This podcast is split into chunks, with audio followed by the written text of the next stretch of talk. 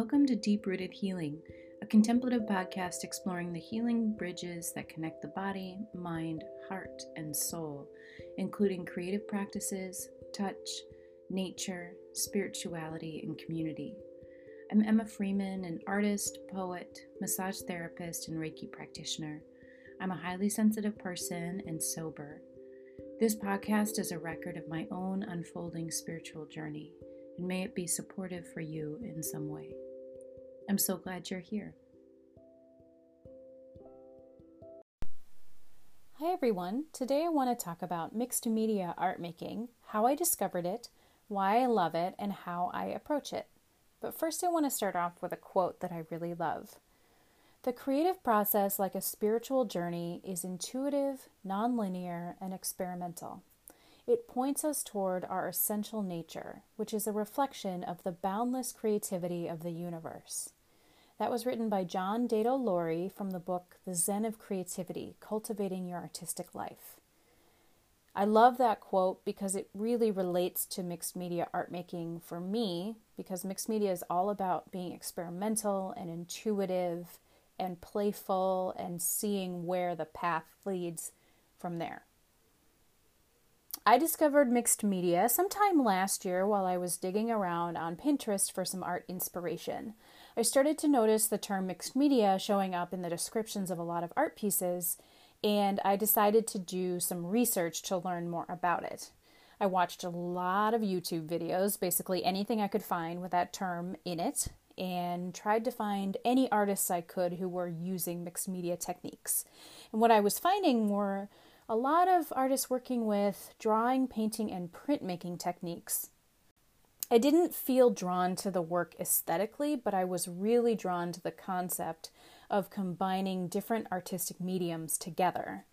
Up until that point, I had been working mostly in one medium at a time, Although, as I reflect back, I can see that I was kind of dabbling in mixed media approaches within those mediums. So, for example, when I was a photographer, I learned a printmaking technique called photopolymer gravure that combines photography and printmaking together that I really loved. If you are into either of those mediums and you haven't heard of that technique, I highly recommend looking it up. It's absolutely gorgeous and mesmerizing. You get the beautiful texture of the ink on a plate. You actually make a plate with the photographic image on it, then you ink it and run it through a press and have it on a piece of paper. So you're getting the beautiful inky quality of printmaking with a photographic image. It's amazing. When I started learning about cyanotypes in 2015, I dove deep into that world and started on paper then moved to fabric, and then started creating jewelry from the fabric cyanotype. So I can see now that actually I was playing with two mediums there too, combining cyanotype with jewelry. But at that point, I wasn't actively aware that mixed media was even a thing. And so last year, when I started to really uh, become aware of that and explore it, a whole world really opened up to me. I started to think differently about what what techniques I was using at that point, and then how I might start to combine them together, and then what other techniques or mediums I might be able to to get into the mix and start playing around with. So, I have explored many different techniques, including altered books. So, I've taken vintage books from the thrift store and used it as a sketchbook to create mixed media paintings and collages right on the pieces of paper, right on the pages of the book. And I learned that idea on Instagram from the page Old Book Revivalists. And it's a whole, it's an artist, there's an artist who came up with this idea of using old books as sketchbooks. It's really cool. I highly recommend checking it out if you don't know about them. So on, um, I also was experimenting with mixed media collage techniques outside of that sketchbook project, taking different papers and textiles and gluing them together to see what would happen. I started doing hand stitching and bookmaking. So I've been making these books out of scraps of fabric that I bind together into a book form and then I hand stitch marks and abstract stitches on the pages and then take little pieces of fabric and stitch them on the pages too. So that's combining the stitching or sewing with bookmaking. I've been dyeing fibers like cheesecloth and tea bags and old book pages and using those as collage elements. So many different possibilities, which is the what I absolutely am loving about mixed media because there's so much freedom in it and there are no rules. There really are no rules with any art, but it feels different to me with mixed media. It feels even more expansive and encouraging of the playfulness and just kind of running with possibilities because there isn't really a roadmap for mixed media in the way that there can be maybe a little bit more by following a certain one medium. Everyone develops their own style and their own process and their own techniques. Um, but mixed media somehow feels, for me anyways, just feels different. I find that it, when I'm in this mixed media world, that a lot of new ideas flow to me in the process, and the creative process inspires that process to continue. I hope that makes sense. So while I'm playing with materials, rather than thinking, trying to conceptualize an idea and then execute it, when I'm sitting at my art table and playing with different materials that are in front of me, new ideas start to come to me in that process. And um, that's been incredibly expansive too. So, next, I thought I would share some of the specific materials that I'm working with in mixed media because I love when other artists share what they're working with, the tools and the materials, so I can go look them up and buy some and play with them if I haven't used them before.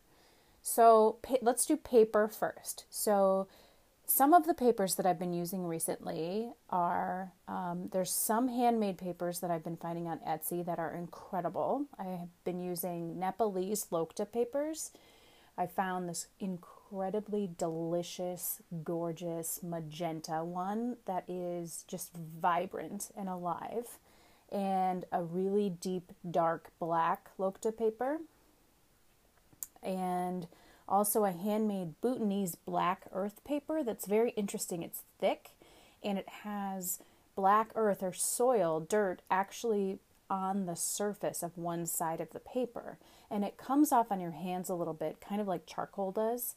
Uh, but most of it stays on the surface of the paper. So that's been really fun to play with. Another one I've found is Islamic hemp paper. And the one that I have is kind of an oatmeal color. It's also very thick and has a really interesting texture and different than any other paper I've ever felt. Um, I'm using tea bags, which I mentioned earlier, tissue paper from packaging, tracing paper, Korean mulberry paper, and rice paper. Some of the inks, paints, and dyes I'm using are Speedballs Black India ink, the I think it's Daler Rowney FW liquid acrylic inks. You can also just look up liquid acrylic inks if you haven't used them before. I love those because they are acrylic paint, but they move like watercolor. So they're very fluid. They mix beautifully, but you can layer them and they don't they don't um, move together once they're dry. I also use uh, Amsterdam and Golden acrylic paints, and natural earth paints, which are these incredibly gorgeous powdered mineral pigments that are non toxic, completely pure, and insanely vibrant. I just discovered those recently, and I have them, the powdered pigments, stored in baby food jars in my studio, and I just love looking at the pigments because they're so beautiful and the texture is really lovely. But what you can do with them is create your own paints. So you can make acrylics, oils, watercolors, tempera paints, and they have recipes on their website. You can just look up natural earth paints. Um, I'll also put a link in the show notes, but you can find them really easily. They don't have any fillers in them like other paints do, and they're amazing. I also use Koi watercolor paints, uh, indigo dye, and Posca paint pens. Other tools and techniques I'm using are stitching, which I mentioned earlier in the fabric books. The threads I'm using are sashiko threads from Japan in many different colors that I've been gathering on Etsy and having fun exploring. Some hemp threads and cotton sewing threads. Lots of found textiles, including old dish towels, napkins, curtains, woven placemats, and clothing. A lot of those I found at thrift stores, and then some are things that I've had that I just decide to upcycle. I'm using wool roving and dyed cotton rope that's made for macrame that I'm cutting up into smaller pieces, wrapping with thin thread, and then forming that into circles and lines and using them in my mixed media pieces. I'll show photos of all of these in the show notes on my website just in case you want to actually see the examples. I'm using natural objects that I find outside, like birch bark, charred wood, leaves, flower pods, pine needles, and sticks as art as mark making tools and collage elements. I'm using a calligraphy dip pen to make marks with acrylic inks and India inks. I'm using plastic forks, paper and plastic straws, wooden coffee stir sticks, toilet paper tubes, an old hairbrush to make marks and prints with inks and paints on paper that I'm then using in the mixed media collages. So that's kind of an overview of a lot of the materials I'm using right now in mixed media. The next thing I want to share are some books that really helped me learn different techniques and that I started to incorporate into my mixed media practices. So the first one is Lotta Prints and it's by Lotta Jansdotter, who is a phenomenal artist. I find her work so inspiring. She does a lot of beautiful, simple printmaking and drawing and painting, a lot inspired by nature. She's a Scandinavian artist, and she is uh, she has fabric collections. You may maybe you know her work. Um, but this book, Lotta Prints How to Print Anything from Potatoes to Linoleum, I found really inspiring because she prints on a lot of different surfaces and um, it got my creative juices flowing with ideas of what I could do with that. The next book is also by Lotta Jansdotter. It's called Paper Pattern Play, and it's a book all full of papers that she's created with her own designs that you can cut out and use in collage. So I found this book so fun because I could go through and find some of her work and the, her patterns, cut them out, and then mix them with other papers and other fabrics, draw on them, paint on them. That's really fun one. The next is Joomchi and Beyond by Ji-Young Chung.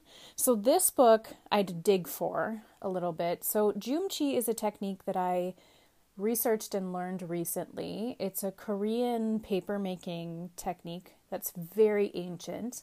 And you take pieces of thin mulberry paper and then you get them wet and uh, layer them together, get them wet, and then pull them apart and agitate them with your hands. And when you do that in a over uh, throughout a series of steps that you follow, you start to change the fibers of the paper and it becomes this super durable, strong paper that has a really lovely texture. And it's been used for all kinds of things in Korea, clothing, even. Um, and it's used in, uh, by f- some fine artists, but I really had to dig around to find examples of it. And this book is really, really beautiful. I'll share more about that process in another episode and what I'm doing with it. The next one is Poetic Cloth by Hannah Lamb, Creating Meaning in Textile Art. And that's just a really lovely one that um, she, Hannah, uses different techniques uh, based in fibers and textiles that I found really inspiring. The next one is Natural Processes in Textile Art From Rust Dyeing to Found, Found Objects by Alice Fox.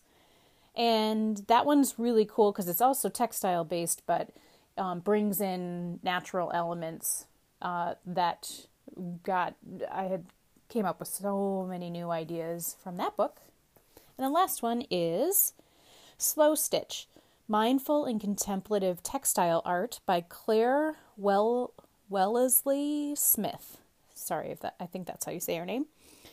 Also a really lovely textile book with beautiful stitchings and really mixed media approaches to textile work that I've really enjoyed reading too. So, those are some of my book recommendations. I hope you find those helpful.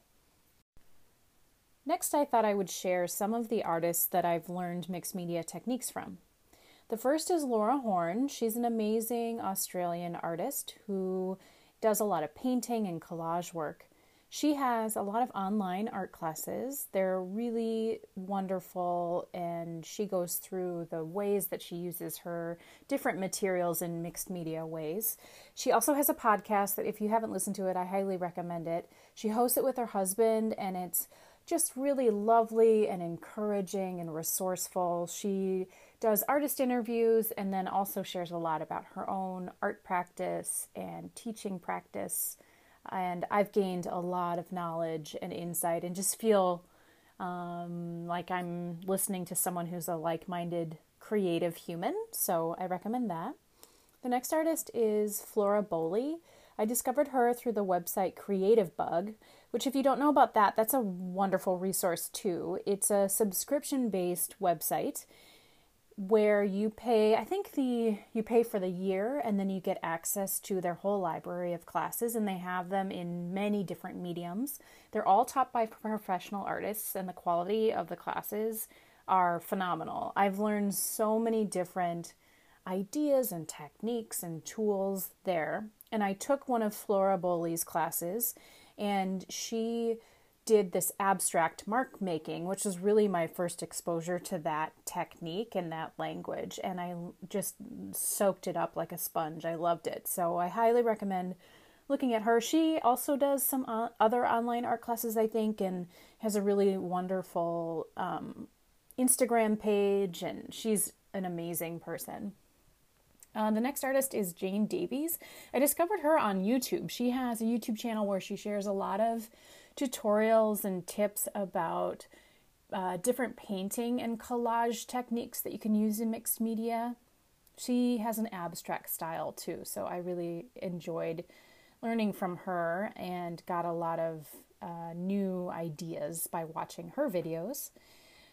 The next artist is Anna Joyce. She is uh, a multi passionate artist too, but she's doing a lot of dyeing work right now. She has this lovely book called Hand Dyed, and then she also teaches on creative bug. She has an indigo dyeing class that I took that I got a lot out of and was super helpful. And then the last one I'll mention is also another creative bug class. I've taken so many with the artists Pam Garrison and Jennifer Mercedes, and it's called Daily Abstract Prompts Working Collaboratively. And they, the way that they structure that class is they're working on um, pieces together step by step. So one of them would paint a layer and then the other one would respond to that layer. So it's really cool to watch a collaborative creative process.